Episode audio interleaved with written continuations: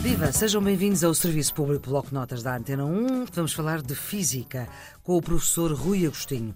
É um diálogo imaginado entre Aristóteles e Galileu com quase 20 séculos de distância. A grande física dos gregos está em Aristóteles. Os princípios da física aristotélica, que eram princípios razoáveis, não eram matematizados. Galileu é a primeira pessoa a matematizar as leis da natureza. É ele. Aristóteles tinha de conceitos diferentes. Uhum. Dizia, ok, sei lá, se eu deixar cair dois objetos aqui desta janela lindíssima, obviamente o objeto com mais massa cairá mais rápido e chegará lá abaixo porque tem mais massa. E Galileu diz: não, meu amigo, isso não é assim. Hoje estamos com o cientista Rui Agostinho. Ele é doutorado em Astronomia e Astrofísica na Universidade da Carolina do Norte, nos Estados Unidos. É professor no Departamento de Física da Faculdade de Ciências da Universidade de Lisboa. Foi diretor do Observatório Astronómico de Lisboa. Foi também o responsável pela criação e manutenção da hora legal no Observatório Astronómico de Lisboa e também por isso e por outras coisas foi distinguido com o Grande Prémio Ciência Viva Viva no ano passado, em 2019. Esta noite vamos falar de mecânica, a área da física que estuda os movimentos dos corpos. As bases desta área da ciência, professor Rui Agostinho, vêm de Arquimedes, de Aristóteles, de Galileu, de Kepler, de Newton e de outros. Arquimedes, ano 200 e tal antes de Cristo, na realidade a contribuição para a física não é assim tão relevante. Tem dois princípios fundamentais que ele, que ele estuda. Sim. Um deles é a flutuabilidade dos corpos no fluido, na água. Uhum. É ele que descobre que a força feita, a força que um fluido faz sobre um objeto lá dentro, a força de impulsão que o uhum. empurra uhum. para cima, né? essa força de impulsão é simples. É se eu souber o volume do corpo, que está mergulhado na água, pego nesse volume, calculo quantos quilos de água é que correspondem a esse volume uhum. e o peso dessa água é exatamente igual à força de impulsão que a água faz sobre aquele corpo. Portanto, ele fez isto. Sim. Depois também fez o equilíbrio das alavancas. Dei-me um pau de vassoura, ponho ali um dedo no meio, pendura uma massa de um lado, uma massa do outro. Estamos a falar das balanças, basicamente, Sim. não é? Sim. Como é que esta coisa se equilibra? E estando um em equilíbrio. levanta o mundo, não é? Exatamente, um a frase é dele. A frase é dele, exatamente. Portanto, o princípio ele não... do pé de cabra. É, ele, é, exatamente. ele não tem essa física, faz isto tudo via geometria. Ele faz isto tudo via a geometria uhum. dos tamanhos dos objetos e dos braços em que as coisas estão penduradas. Uhum. É isto que ele faz, não é uma física. A grande física dos gregos está em Aristóteles. E é isso que Galileu a seguir vai discutir, é a física aristotélica. Os princípios da física aristotélica, que eram princípios razoáveis, não eram matematizados. Galileu é a primeira pessoa a matematizar as leis da natureza é ele. Portanto, Aristóteles não era. Aristóteles tinha de conceitos diferentes. Uhum. Dizia, ok, sei lá, se eu deixar cair dois objetos aqui desta janela lindíssima, obviamente o objeto com mais massa cairá mais rápido e chegará lá abaixo porque tem mais massa. E Galileu diz, não, meu amigo, isso não é assim. Isso não é assim. Uhum. Se você deixar cair dois objetos, eles chegarão no mesmo instante, né? deixa-os cair no mesmo instante, eles chegarão ao chão exatamente no mesmo instante. Não é por ter mais massa. E isso é uma surpresa. Estou a ver pela sua cara, está aqui quase a desmaiar, a cair para o lado. Então, mas isso é evidente, Rui. Porque é que não é? Não, é evidente, para mim é evidente o Aristóteles, não o Galileu. Exatamente, exatamente. E então, explica lá porque, como é que o Galileu chega a essa. O Galileu também não tem uma física tão bem estruturada Mas quanto é mais ele, tarde é Isaac Newton dois, a faz. Que, que dois eh, objetos, uh, independentemente da massa claro. deles, se um pesa um grama e outro pesa um quilo, chegam okay. ao mesmo tempo ao chão. Exatamente. Essa pergunta teve pode uma demonstração. Pode, pode. Deixa-me andar aqui à volta. Vamos daqui até lá abaixo, passando por Cascais para ser uma volta maior. Sim, estamos e em é assim. Lisboa. Exatamente. E é assim. uma das experiências feitas pelos astronautas das nave Apollo que tiveram na Lua hum. e com fins pedagógicos, e foi-lhes pedido e a NASA realizou, foi levar para a Lua um martelo e uma pena de pato. E o astronauta na Lua, está no, procurem na internet, sim, sim, está lá sim, o filme, ele deixa cair o martelo e a pena de pato e os dois caem exatamente com as mesmas velocidades e tocam no solo da Lua exatamente no mesmo instante. A Lua também Então puxa. como é que isso se explica? Como é que se explica a Pronto. pena e o martelo? Ok. Sim, não vou responder ainda, sou, sou mozinho. Essa experiência foi repetida recentemente num silo enorme para testar componentes da parte aeroespacial. Quem quer lançar coisas para o espaço tem que passar uma série de, de, certificações. E uma delas é ter as condições do ambiente espacial. Por causa disso, nos Estados Unidos há um laboratório muito grande, que é uma torre alta, uhum. muito alta, no qual se faz vácuo mesmo vago. Põe-se lá os satélites, sujeita-se a temperaturas eh, baixas e altas e coisas do género. E a radiação também. E foi utilizado para fazer a experiência do martelo e da pena de pato. E? Deixa-se de lá de cima, e agora não é a altura de uma pessoa, é a altura daquele edifício todo, para não sei, 20 ou 30 metros, e os dois caem e batem no chão exatamente ao mesmo tempo. Ok, o que é que esta torre e o que é que a Lua fizeram? Retiraram a atmosfera e retiraram por causa disso uhum. a força de atrito produzida pelo ar. Portanto, o movimento destes corpos está apenas controlado pela força gravítica e mais nada. Não existe uma força extra que é o embate no ar. Todos nós sentimos no automóvel a força de ir contra o ar. Sim, sim. Quanto maior for a velocidade do automóvel, hum. maior essa força aerodinâmica que atrasa o carro. Retira-lhe o ar essa força não existe. E então o movimento é exclusivamente controlado pela força gravítica.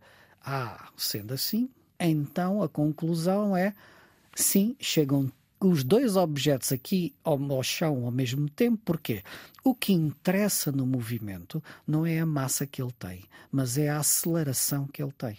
A aceleração é que é fundamental. Ah. E como os dois objetos, neste caso aqui à superfície da Terra, estão os dois sujeitos à aceleração produzida pela Terra, que é exatamente a mesma nos dois objetos, os 9,8 metros por segundo ao quadrado, os dois partem do repouso ah. e aceleram, aumentam a velocidade da mesma maneira, exatamente nas mesmas frações de segundo, e chegam ao chão exatamente no mesmo instante. Portanto, o Galileu uh, percebeu isso. O Galileu percebeu isso, isso e fez aquela famosa experiência que parece que não a realizou em público, mas diz que ele foi à Torre de Pisa deixar cair duas bolas, uma maior e uma mais pequena, mas um dos historiadores dele alguém que fazia física uns anos mais tarde, 60 e tal anos mais tarde, não descreve essa experiência como hum. tendo sido feita em público, mas para uma equipa de colegas com quem estava a debater as leis da física. Pronto, mas se eu atirar uma cereja aqui desta janela Exatamente. e um melão, o Exatamente. melão chega lá abaixo mais depressa. E a sua conclusão então qual é? É porque eu aqui tenho, tenho o ar que, que, faz atrito. E então, conclua, vá, continue. continue. então, e Sobre então... qual deles é que há mais atrito? Sobre o melão. Porque? Porque é mais pesado. Não, tem, tem mais... uma área maior. Da força ah, mas se atrito... fosse mais pequenino? Ah, sim, se pusesse a mesma massa do melão. Uma, uma cereja com, tamanho... com 3 quilos. Exatamente. Pequenina. Cairia exatamente ao mesmo tempo que a cereja normal porque a força de atrito feita pelo ar, uma força aerodinâmica, só depende da área de embate e da forma do objeto. Já seria diferente a cereja, vamos assumir que é esférica. Sim. Se fizesse a mesma massa como sendo um cone pontiagudo, o cone chegaria primeiro, porque a força de atrito no bico do cone é muito menor do é? que na parte arredondada. Uhum. Quando falámos dos aviões ainda há bocado, ou os carros da Fórmula 1, uh, o estudo do atrito aerodinâmico é uma coisa fundamentalíssima. E aqui, esse exemplo que deu do melão e da cereja é exatamente uma aplicação, uma consequência da força de atrito aerodinâmica sobre o objeto. Portanto, mesmo em condições normais, que são aquelas que nós uhum. vivemos, não é em vácuo, uhum. etc. Exato. O facto de ser mais pesado não quer dizer que chegue mais depressa. Exatamente, atirado. não quer, não quer. Há dois objetos que se podem vender para as escolas e nós temos na Faculdade de Ciências, que é peguem duas bolas com o mesmo tamanho, a mesma forma, Portanto, são duas Sim. esferas e uma é metálica e a outra é feita de plástico. Sim. Quando larga aquelas bolas, elas chegam ao chão exatamente ao mesmo tempo. Porque a parte aerodinâmica depende da forma do objeto, não é da massa. Portanto, a discussão da física Sim. tem de facto uma revolução com Galileu, porque uhum. Galileu começa a estruturar matematicamente as uhum. leis da natureza. Ele tem uma frase que é lindíssima e diz algo assim: The laws of nature are written by the hand of God in the language of mathematics. As leis da natureza foram escritas pela mão de Deus na linguagem da matemática. Portanto, é a primeira pessoa que estabelece que a ferramenta para descrever este comportamento todo é uhum. é a matemática. Tem que haver uma formulação matemática daquilo que acontece. E todas as leis da natureza são escritas dessa maneira. Uhum. Vamos por ao contrário, seria uma chatice se assim não fosse se não fosse uma linguagem matemática e se fosse uma questão interpretativa, estaríamos todos à batatada. Mais. Porque, ai, tu achas que sim, eu acho assado, eu acho que, tu achas aquele outro. Ai, o que é que a tua palavra A quer dizer? Para mim é outra coisa. Sendo a matemática, toda a gente lê da mesma maneira. Pelo menos quem domina Pronto. a matemática. Exatamente. Pronto. É necessário aprender a matemática. Não é por acaso que nós ensinamos matemática aos jovens. É a linguagem fundamental da natureza. Agora, deixe-me tinha... só dar aqui um Sim. tópico: é que em cima da matemática tem que lhe acrescentar agora a física. Uhum. Matemática é a ferramenta para escrever.